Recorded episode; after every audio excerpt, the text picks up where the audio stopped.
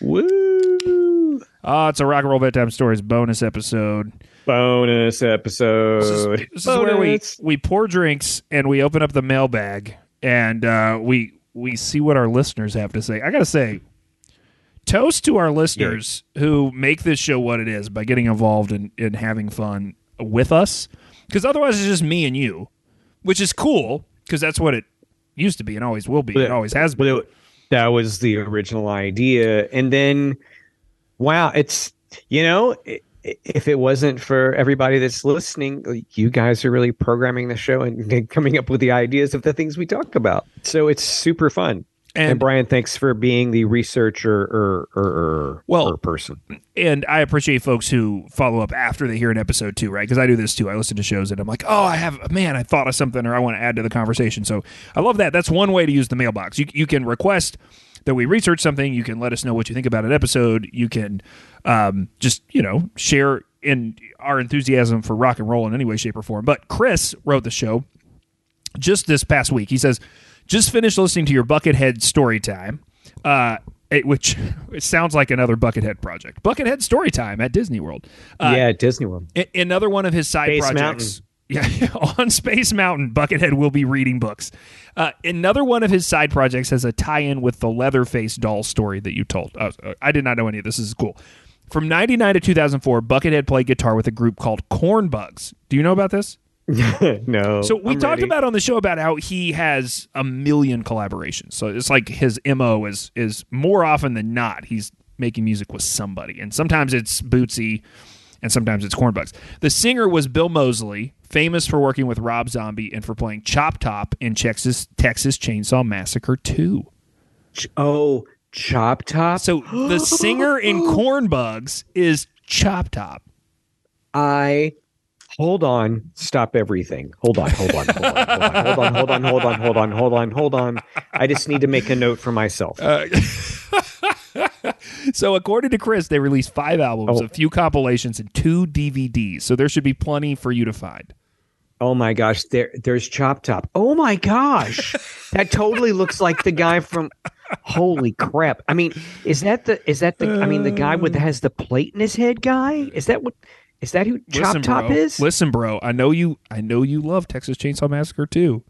It's a little. This is love. See, it goes both ways. It goes from us to you, and it comes from you, Chris, to us. So we appreciate that. Uh, Man, I I, I want to I I really want to watch that movie again, but I don't know who to like invite to that experience. Might be Be like, one to just do by yourself. Yeah, just, just Yeah. by yourself is fine. Uh, Like, so- hey, I'm gonna order an entire meat lovers pizza and a two liter of Coke and watch Texas Chainsaw Massacre 2. That's what that whole experience is gonna be like. It's gonna be like just all over my face. Okay. Okay, so more GNR talk. Bill from Dayton wrote the show last week too. All right, another fun episode about one of my favorite bands. GNR came out when I was 13 or 14 years old and I was hooked. While I still listen to the Appetite through Illusions records, I quit paying attention by the time we got to the Buckethead years, so I appreciate the deep dive. You're welcome. Um, and that's what he Dayton, says. Ohio. Dayton, Okay. Yeah, Dayton, Ohio. What's up? Uh, I used to work for a company that was based in Dayton and had to go there sometimes, and it was um, an experience. Uh, I am And, glad. and, and Bob Bob Pollard is uh, from Oh yeah, Bob Voices. Pollard, Guided by Voices. is Hell still yeah, from there. So he goes to take he goes to take a shit at night, writes six songs while he's doing that. Keep going, Brian.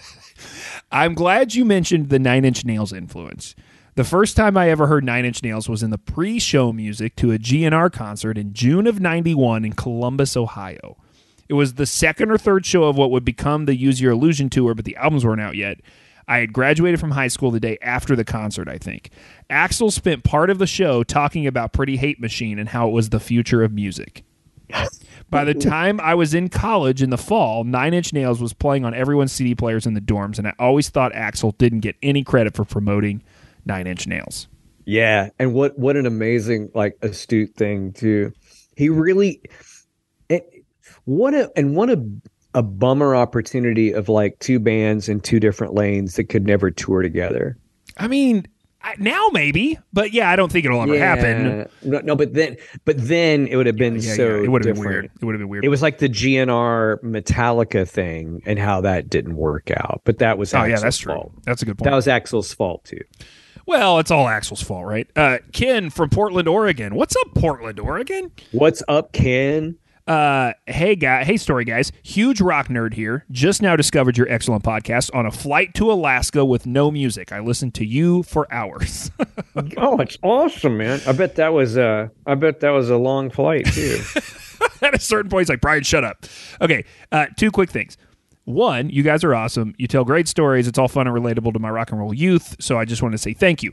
Two, the very first podcast I listened to was the Pearl Jam one, where they played Golden Gate Park in San Francisco. Eddie got sick and Neil Young came out. And I was at that show. I drove up from LA just to rock with Pearl Jam, and I got like six songs in before it became a Neil show. In fact, and this is awesome, I wrote my own book on rock and roll, and that adventure is in one of my chapters. So, so here's the How deal. can- so here's the oh, deal. how do we pimp out this book? right. So he doesn't really pimp out the book. So I had to look. I had to look him up. We have to pimp out. I found it. So it is called I May Be Old, but I've seen all the cool bands. His name is Ken Schwartz. And here's Wait, the wait. here are you ready for the deal sealer? Guess Yeah. who writes the foreword to this book? Tommy fucking James. so Ken Schwartz, you got to hang out. Like we got to we got to have you on the show or something Wait, this is wait. I'm great. I'm buying this book right now. What's it called again? it's hold called on. it's called I May Be Old, but I've seen all the cool bands. By Okay. Ken Schwartz. It, it is available on your major retailers. I I thought that I, yeah, there it is. I thought that I kind of like saw this Yeah, yeah, yeah, yeah. like like real recently, but uh, maybe I was just looking for okay, I don't know. so uh, shouts Portland, Oregon. Ken, what's up, bro? We're gonna read your book. This is awesome. Uh, James sent us this. Found your podcast on Spotify a couple months ago and thoroughly enjoy it. I'm about a third of the way through. I, I do love. I will stop and say I love that some people are completists and they go back to the beginning and listen through from the very beginning, which seems like a lot of work. But I, I love that that you know you're inspired to do that. Rock on. Yeah, and thanks a bunch. Uh, and and James says, I appreciate the research and attention to detail put into each show. You're welcome, buddy. Uh, here's Jeff. This is Jeff J E F F. Jeff. Hey guys, I'm addicted to your stories and addicted to the banter. I was born right between you in 78, so I identify with both of you. Uh, I grew up on golden and classic rock, but to quote a great band, quote, punk rock saved our lives. Fuck yes, J E F F. Love you. Yeah, Uh, thank you for that. That's really nice. Jamie writes this show about her love of a recent bonus episode. Uh, this is one I, I don't think you were you did this with me, but so glad to hear the little bonus episode about rock and roll novels. I've gotten obsessed with rock novels lately since reading Daisy Jones and the Six and Mary Jane. Shout, because those are two of the ones I mentioned. She also mentions Goon Squad was very meh, which is what I said on that episode. I think the praise for it may have been more about the form than the actual story. And you know what? That's a good perspective. I agree. I do think that's probably why. So, uh, because this is just going to make me sound like an asshole, but listen, we're drinking bourbon and talking about music, so I'm going to say it. A few Right. years ago, I started making myself like a, a reading plan, right? Right now, my reading plan is mostly just reading rock memoirs all the time. But one year, I was like, I'm going to try to read Pulitzer Prize winning novels to understand why they win Pulitzer Prizes. And what I basically came away with was that most of the time, Pulitzer Prizes are given to interesting structure. And that book won a Pulitzer Prize. So I would say, Jamie, I agree with you. I think that's why. Okay, back to what Jamie says. My favorite, really, and, and she's referring to rock novels, is Jane Green's Sister Stardust, which is not a book I'd heard of. Have you heard of this? no, no, I haven't heard of that. She says it mixes fact and fiction about Talitha Getty in Morocco. Jane Green was a big writer of chick lit back in the days of Bridget Jones, etc. But this one didn't have that feel. It might not be your taste, but you should take a look. Hell yeah, I'm putting it on the list. Jamie, I appreciate that.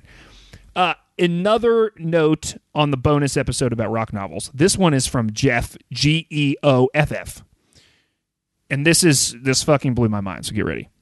Hey Okay, guys, I'm ready. Discovered your podcast this year, and I've been working my way through the back catalog. Shouts to another person doing that. We love you. Absolutely fascinating stuff. Wonderfully presented. Heard your call about suggestions for rock and roll fiction and fan fiction, and have I got a slice of nut job pie for you. Nut job pie. I just wanted to go in on the visual of that and now bring me in on this idea. I'm okay, ready. so this is this is Jeff. Jeff says about ten years ago, I came across this book by a music journalist and a accomplished session bassist named Alan Goldsher. And the book is called, and I looked this up because I thought Jeff was pulling our leg. This is a real thing. The book is called Paul is Undead and tells the story of, quote, the British zombie invasion. yes, it is Oh, the uh, uh, almost historically accurate story of the Beatles, but with the twist that they're all zombies, except for Ringo, who is a seventh level ninja lord. he writes, do they do they only play Misfit songs? Because that would have been amazing. it's But okay. dot, dot, dot, zom- dot, dot. zombie songs. completely batshit crazy. Uh, obviously, they've had to change a few facts. John Lennon gets killed pretty early, but it doesn't seem to slow him down. Brian Epstein, well, that's complicated. What what happens to him? I'll offer no spoilers in case you or your listeners want to read it for yourselves. There's some interesting, if clunky, mechanics to how a zombie can actually sing and play while dead, but it's explained well enough to not disrupt the suspension of disbelief. And there are some great road stories reworked. I think my favorite line in the entire book is, "quote Nobody can say for sure exactly what Roy Orbison is." Okay, how do we how do we get this? Is this fan fiction available? Yeah, Because- it's it's also you can buy it. I think wherever you buy Ken's book, you can also buy this. So th- Okay. I looked this up too because I was like, no freaking way, this exists. It is out there, and his name is Alan Goldsher, G O L D S H E R. all right, Alan. Thanks so much. Oh, how cool is this? So Okay. yeah, so Alan is the author. Jeff sent us the notes. So Jeff, thank you for that. Um, Okay. Ashley writes the show. The Mariah Carey episode, and this is all in caps now, blew my mind. man, see, Brian, there is no way. when you started that episode, I was like, "This is. Are we really talking about?" Well, and here's the crazy thing: We're really is- talking about the lady that wishes she had the range of Mike Patton, I've seen it right? blow Right. up again. Like after we did that episode, I've seen articles in mainstream publications about it again.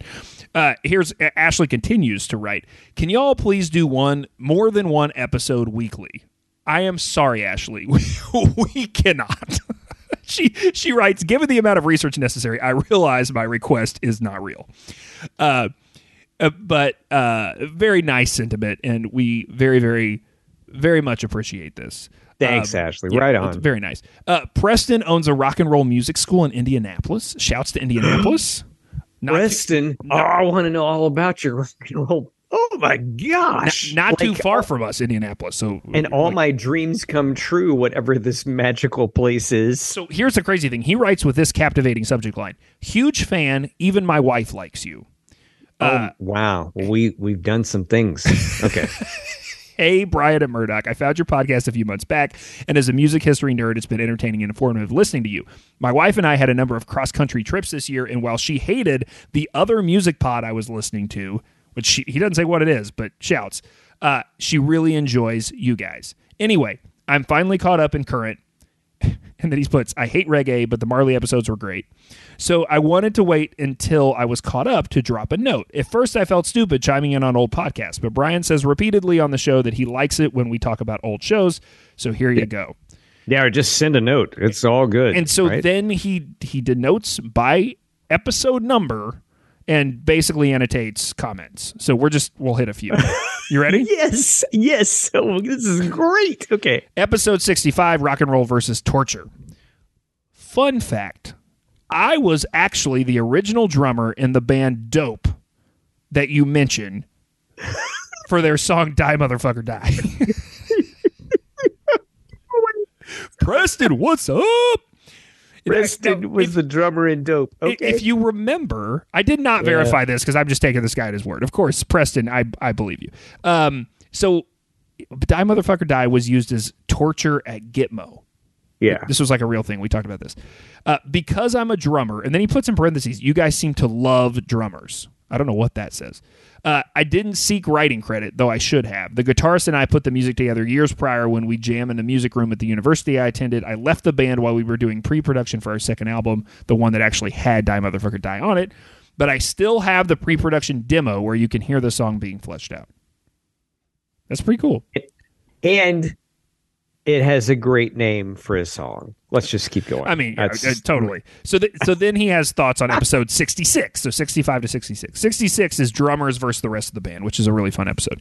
Uh, I'm positive someone else has written about this, and yes, I'm going to tell you, lots of people have written us about this. Um, but I never heard a follow-up. The confusion with the pronunciation of Carmen Appice's last name. He says it is actually the reason there's confusion is his brother Vinny pronounces it differently. Carmen had pronounced it Appice, but his younger brother Vinny, uh, who came onto the scene much later than him, would uh, pronounce it Apiche. And that is why there was so much confusion over how to pronounce it. oh, I did not know that. I've always called Vinny's name a piece too. Yeah, no, they Okay. just they're brothers and they pronounce it differently, which would be hilarious. Like I wish my brother and I would do that, start that bit. Like we know a lot of the same people, and we should just pretend that our last names are pronounced differently. Oh man, I wish I had a sibling so I could have like a French version of Murdoch. It'd be Uh, like croissant murd. I don't know. I don't know how to make my name French. It's it's Irish and Scotch and stuff. Preston gives us a little bit more background here. He says, uh, I had an in law with an Italian last name that he pronounced one way for years, and when later he found out the traditional Italian pronunciation, he changed how he said his own last name. So maybe a similar case here. Yeah. Uh, Okay, that's fair. maybe so. Um, okay. Plus, it sounds fancier. Episode 117. This is this is the last one I included of his annotations on the episodes. But honestly, dude, like at any point, if you want to comment on old episodes, like I I, I know that urge when you're listening to, to a couple people talk about something and you're like, I have something to say. Please send it to us. So he says in episode 117, that's our episode fairly recently about Ghost and As I Lay Dying. Uh, I grew up in New Jersey. I lived in California for about a decade, but I currently reside in Indianapolis, where I own a music school called Rock Garage. Uh, and he says, yes, Kuma's Corner is the shit. I personally go for the Mastodon burger. They Oh, also yeah, have yeah. very cool T-shirt designs, and if you're ever up here, it's definitely worth a go. I we need to do that. You and I need to drive to Indianapolis and go to this this restaurant. Yeah. I went and looked up the menu and got really, really don't. I mean. I'll eat a burger that's not named after a, a heavy metal band, but I definitely will eat a burger that is named after a heavy metal band. Oh, yeah, yeah. I mean, I was kind of, I mean, it's gimmicky and sounds ridiculous, but like, I think I ate it like the Kiss Cafe and like a freaking, eh, like Well, a we've all airport eaten at a. Hard Rock Cafe. Nothing gets more gimmicky than a Hard Rock. I ate the Hard Rock Cafe at Niagara Falls like a goddamn tourist. So you know what? It's all fine. Well, hey, I do want to, hey, listen, Kenny Rogers Roasters, everybody, good God, that chicken was good. It's better than, better than Boston Market. It's better than KFC. Kenny had this great thing going. He completely messed it up. The chicken would have blown all that extra publishing money out. Okay, keep going. Sorry. Listen, this is our show. We can talk about whatever you want.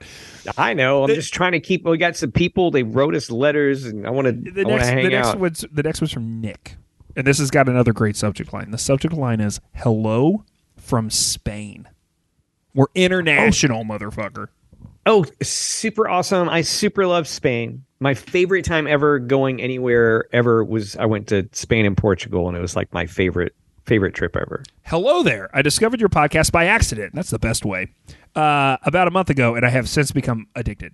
Great banter. So cool to hear people talking about music with your knowledge and sense of humor. I regularly run through the beautiful Valencian orange groves while listening to you guys.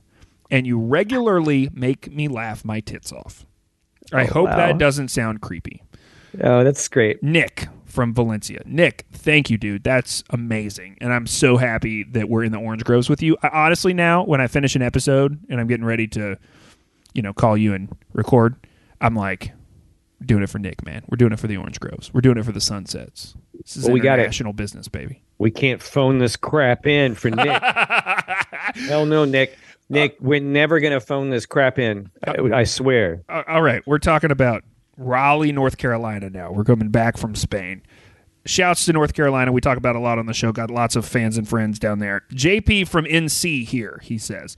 Uh, when I started listening to podcasts, I searched for all things rock and roll related. I've listened to quite a few, but yours is my absolute favorite and my one go to when I need a fix.